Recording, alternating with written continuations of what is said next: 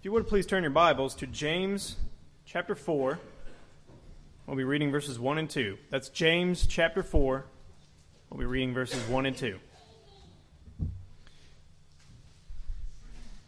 From whence come wars and fightings among you? Come they not hence, even of your lusts and uh, even of your lusts that war in your members. Ye lust and have not, ye kill and desire to have and cannot obtain. Ye fight and war, yet ye have not, because ye ask not.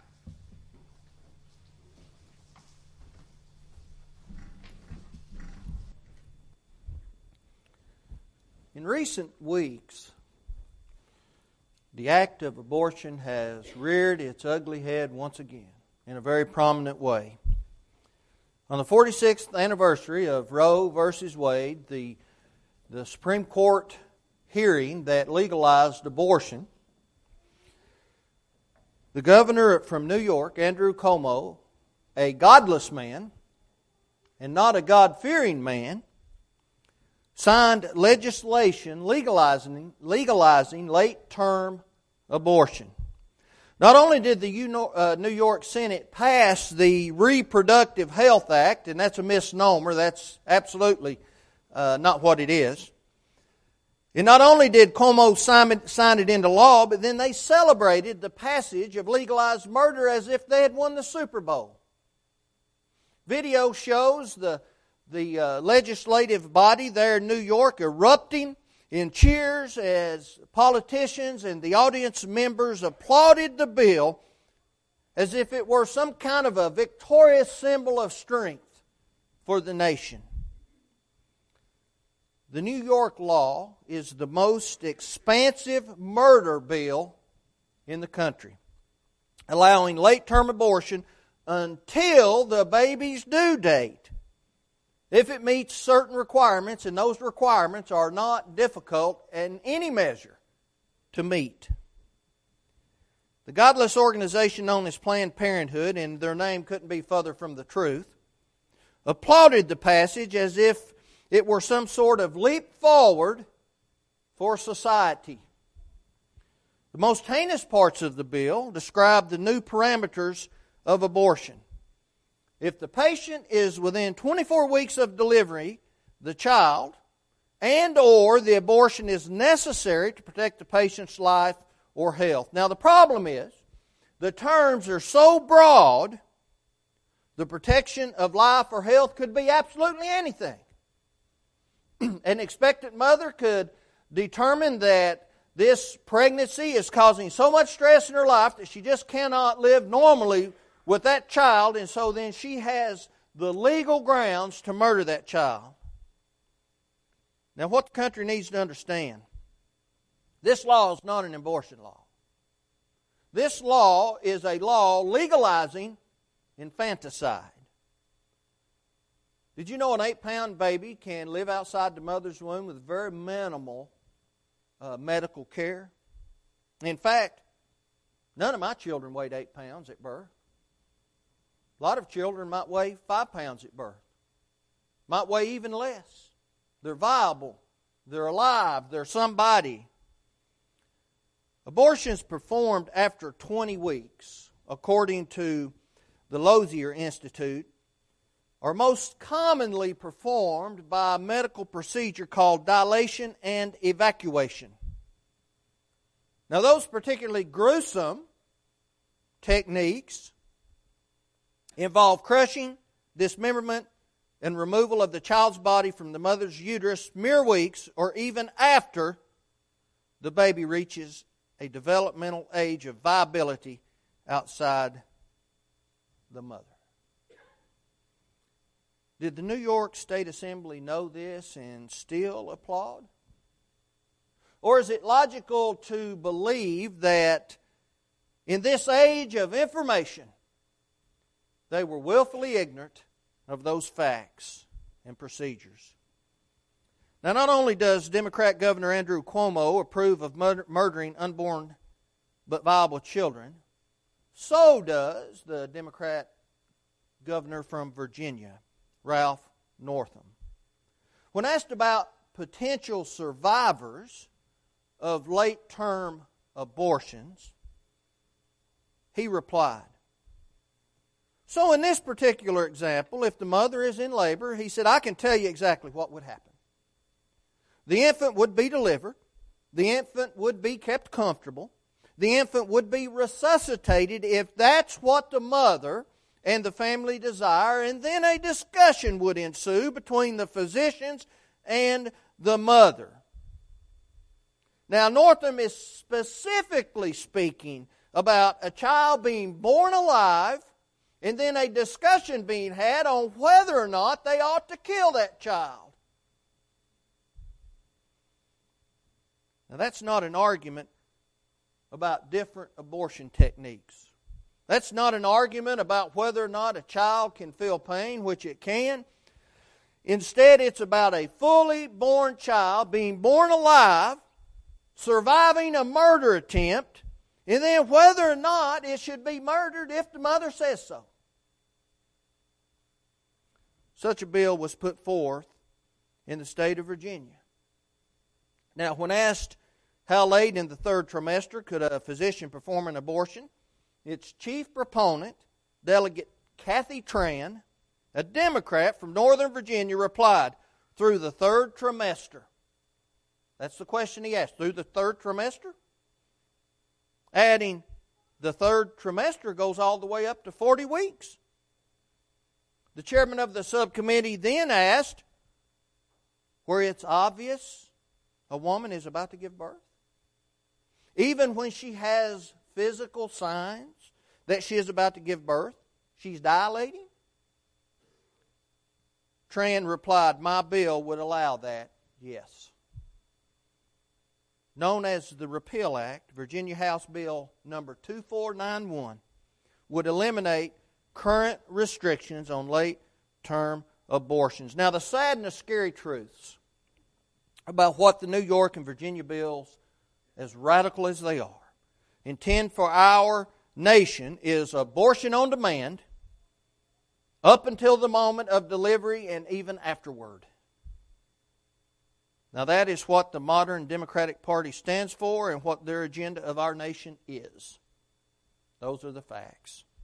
Susan B. Anthony List, President, Marjorie Dannenfelser stated, that position is irreconcilable with the beliefs, values, and desires of the overwhelming majority of Americans. Millions upon millions of children have been murdered in this nation alone since January the twenty-second, nineteen seventy-three, and including the lessening restrictions of a law passed on July the first, nineteen seventy-six. Now, that is what is happening in our nation right now. That's what's taking place in front of our very sight. And what are we going to do about it? That's a huge question. Here's what we better do. We better motivate ourselves in some way to stand against such blatant disregard of human life and the sanctity God has for it. One way we do that is at the polls when we go vote. We vote for people who will lead our nation in one direction or the other. Now, the title of the sermon this morning is, They Desire and Do Not Have, So They Kill. But why is that happening?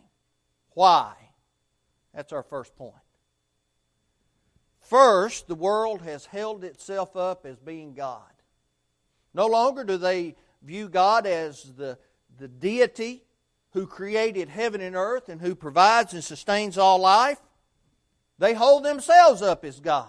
That's modernism. That's humanism. We're going to worship ourselves. There's nothing greater or higher than mankind. Notice what James said. Ye lust and have not. Ye kill and desire to have. But what do people desire so much that they were willing to kill for it? Financial security, leisure, more education, unrestrained sexual activity, and more often than not, that is fornication, unlawful sexual activity. More career options, the avoidance of a child who may be handicapped or maybe just less hassle for the next eighteen years. Now, we all have desires, and desires can be either good or they can be bad. Then comes the pregnant mother. the beginning of the work of a person being formed in the very womb of that lady, someone who has been created in the very image of God. And along with that, in a lot of cases, those desires become threatened.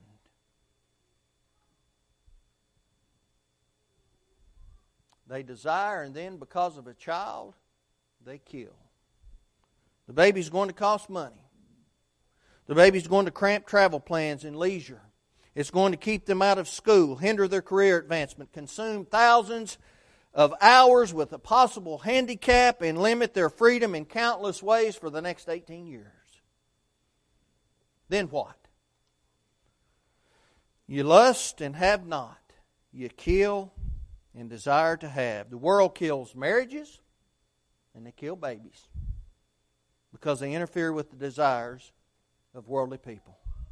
Marriages and children stand in the way of unencumbered self-enhancement and getting in touch with the real person of who I am. That's the God of this world today, isn't it? Being who you want to be, being happy, and being what you need to be. You see, all those things have usurped the throne of God and have become a god in of themselves. Just think about it. If God is no longer God, then the assault upon His work in the womb is not sacrilege at all. Instead, it's obedience to the God of self. There's nothing wrong with murdering someone if, if all we are are just animals, graduated apes. We're not formed in the in the Uh, image of anything beyond what we are, then what in the world is wrong with murdering someone? You see it in the animal kingdom all the time, don't you? Those who cannot protect themselves, or animals who, that cannot protect themselves, just fall to the wayside. But the psalmist declared this, Psalm one thirty-nine, thirteen, "For you formed my inward parts, you covered me in my mother's womb."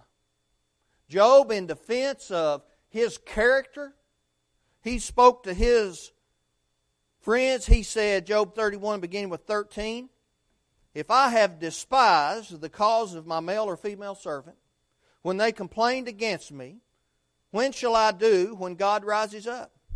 When He punishes, how shall I answer Him? Did not He who made me in the womb make them? Did not the same one fashion us in the womb?" When Mary came into the presence of her sister Elizabeth, and they were both pregnant at the same time, John leapt in her womb because they were in the presence of Christ, and neither one of them had seen the light of day yet. Why is the wholesale murder of children happening in our world today?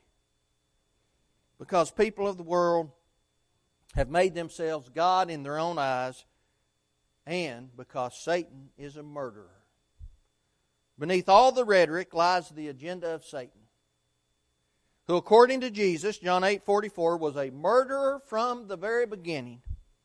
Paul said, when people love the world and follow its desires, they're following the prince of the power of the air, Ephesians two, two through three. If Satan is a murderer and the father of lies, and he is, we better resist him. And we better submit to God, because James declared this, James four, seven, "Therefore submit to God, resist the devil, and he will flee from you." That's the whole problem, isn't it? In a nutshell, that's the issue. Andrew Cuomo, Ralph Northam, Kathy Tran, and countless others refuse to submit to God. Instead, they submit to Satan and aid him in carrying out his plan to cause as many people as possible to lose their soul in eternal hell. That's his goal, and they're helping him do it. Solomon was very clear when he said these words. Proverbs six, beginning with verse sixteen. "These six things the Lord hates. Yes, seven are an abomination to Him. A proud look, a lying tongue, hands that shed innocent blood, a heart that devises wicked plans, feet that are swift in running to evil, a false witness who speaks lies, and one who sows discord among the brethren."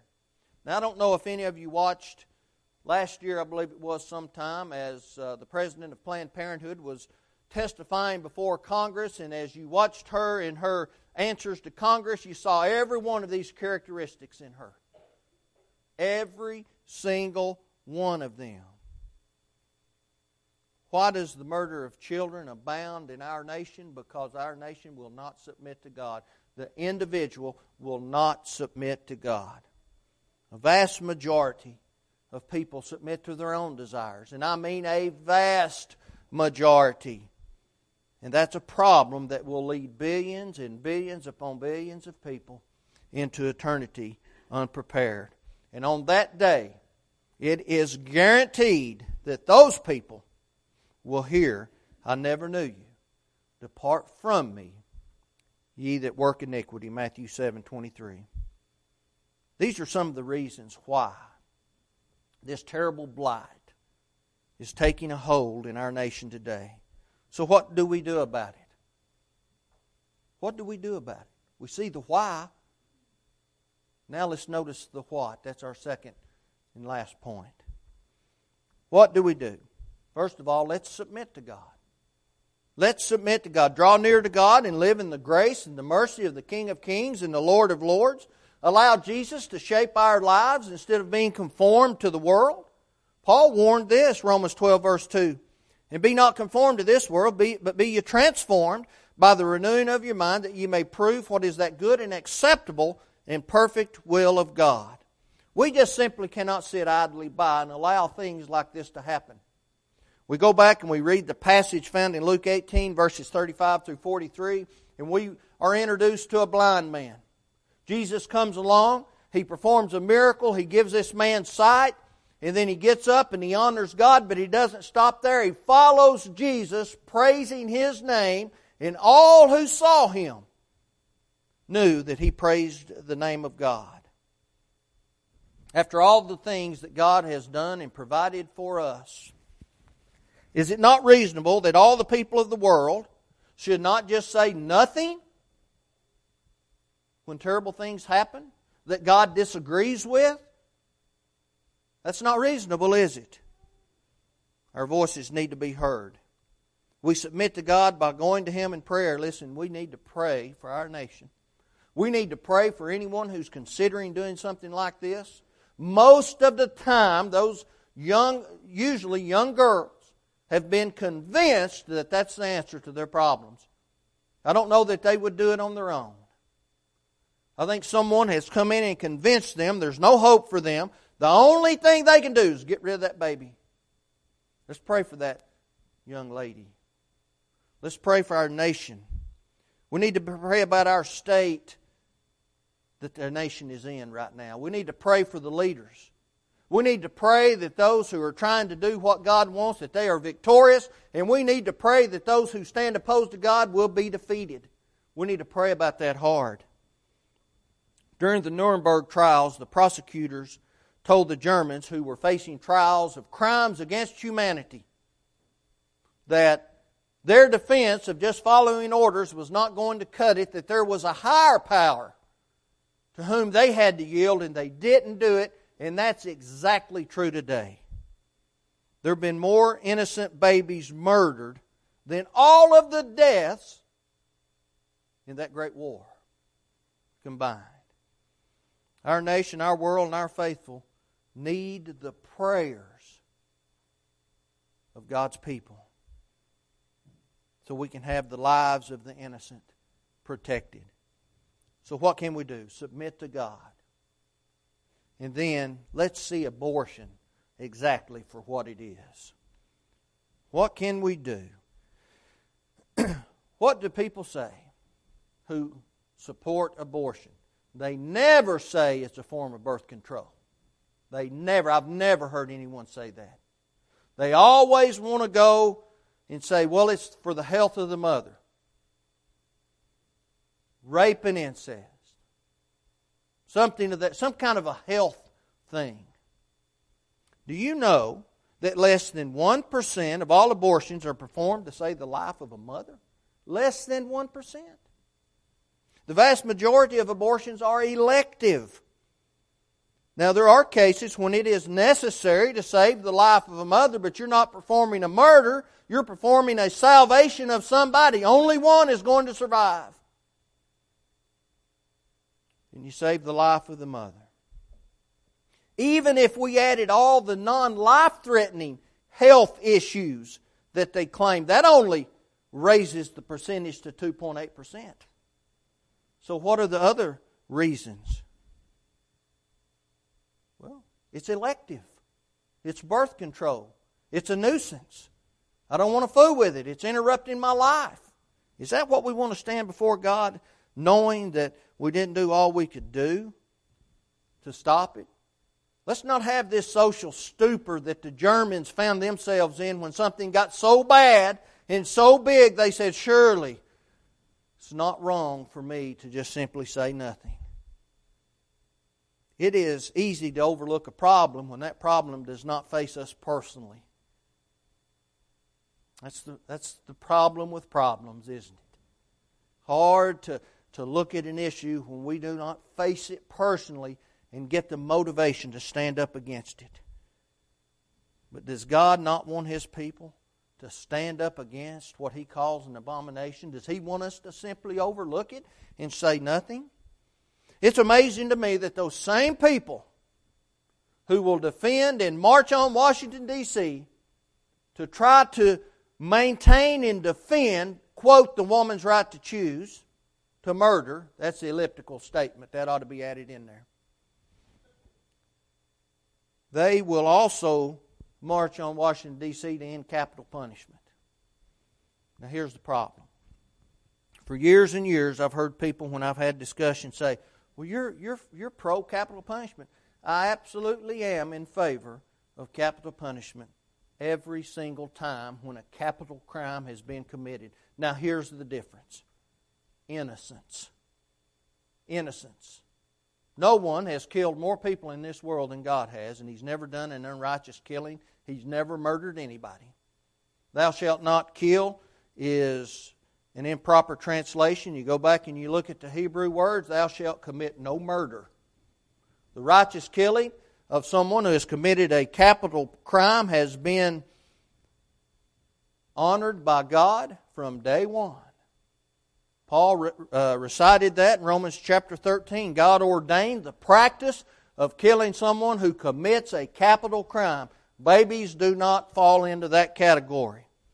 Paul recognized the legality of God's allowing for capital punishment. He stood before the Sanhedrin council and he said, if I'd done anything worthy of death, he said, I wouldn't even try to defend myself, because he knows that's legal.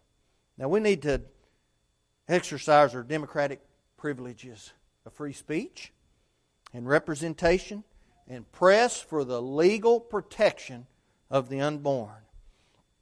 One of the strongest arguments against legal enactments to protect an unborn's life is this widespread idea that you can't cause a law to be put into place will, unless we have widespread social consensus, and we do not have that when it comes to personhood.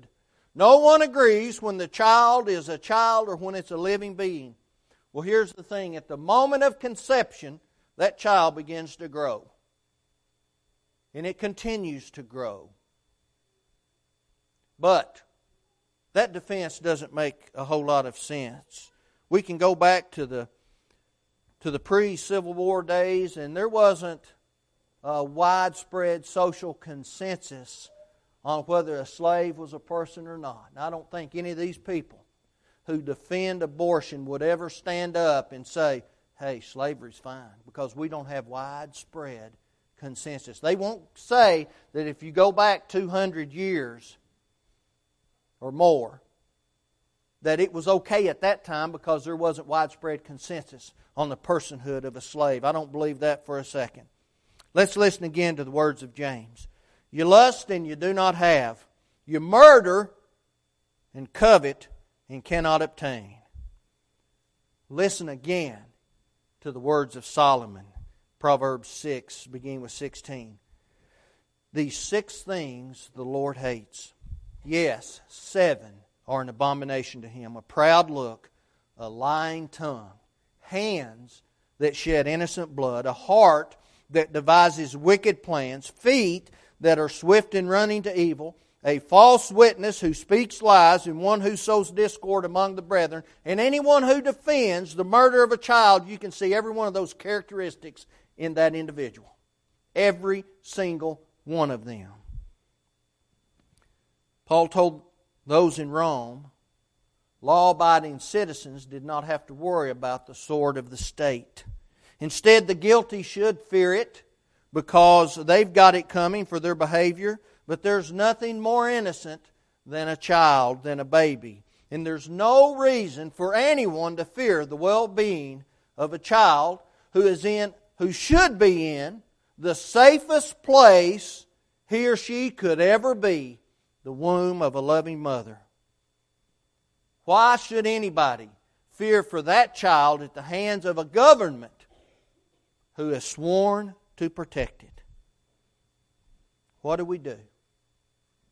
We stand up and we make our voices known. What do we do? We obey the gospel of Jesus Christ. We become soldiers in the fight, and we stand up for the things that God wants us to stand up for. We stand against those things that He hates and He calls abominations. We obey the gospel. We understand what that process is, but we need to remind ourselves from time to time. Jesus said, unless you believe I am who He said He was, you'll die in your sins, John eight twenty-four. He said, unless you repent of all past sins, Luke thirteen three, you'll die in your sins. He said, unless you confess me before men, I won't confess you before my Father which is in heaven, Matthew ten thirty-two and thirty-three. He said, he that believeth and is baptized shall be saved, he that believeth not shall be damned, Mark sixteen sixteen. He said, he that endureth to the end, the same shall be saved, Mark ten twenty-two. That's how we obey the gospel. That's how we become followers and faithful members of the Lord's church. That's what He expects. And then we can stand up and we can fight the good fight of faith. We can turn over to Ephesians chapter six and we can learn about the armor of the child of God and being prepared for battle and knowing what we need to do and, and fixing our lives in such a way that we can face the challenges that are presented to us. And when it comes time to stand up for God, we need to do that. The question was, who shall I send? Jeremiah said, here am I, send me. He was one man. And he did exactly what God asked him to do. And let me tell you, it was not comfortable. In fact, he ended up giving his life. Twelve apostles went out into the world preaching the soul-saving gospel of Jesus Christ. And all but one of them gave their lives in martyrdom. It was not comfortable, but it was exactly the right thing to do, and it was exactly what God expected. If you've never obeyed the gospel, do that today. Join the fight. Help God protect the sanctity of life of the unborn child. It ought to just make us sick when we turn on the news and we hear about these godless people supporting such a clear case of infanticide. It ought to make us sick. If you have obeyed the gospel and you've become unfaithful, come back to the Lord through repentance and confession. We'll pray with you and for you if necessary, but get back into the fight with the faithful. If you need to answer the Lord's invitation, do that as we stand and as we sing.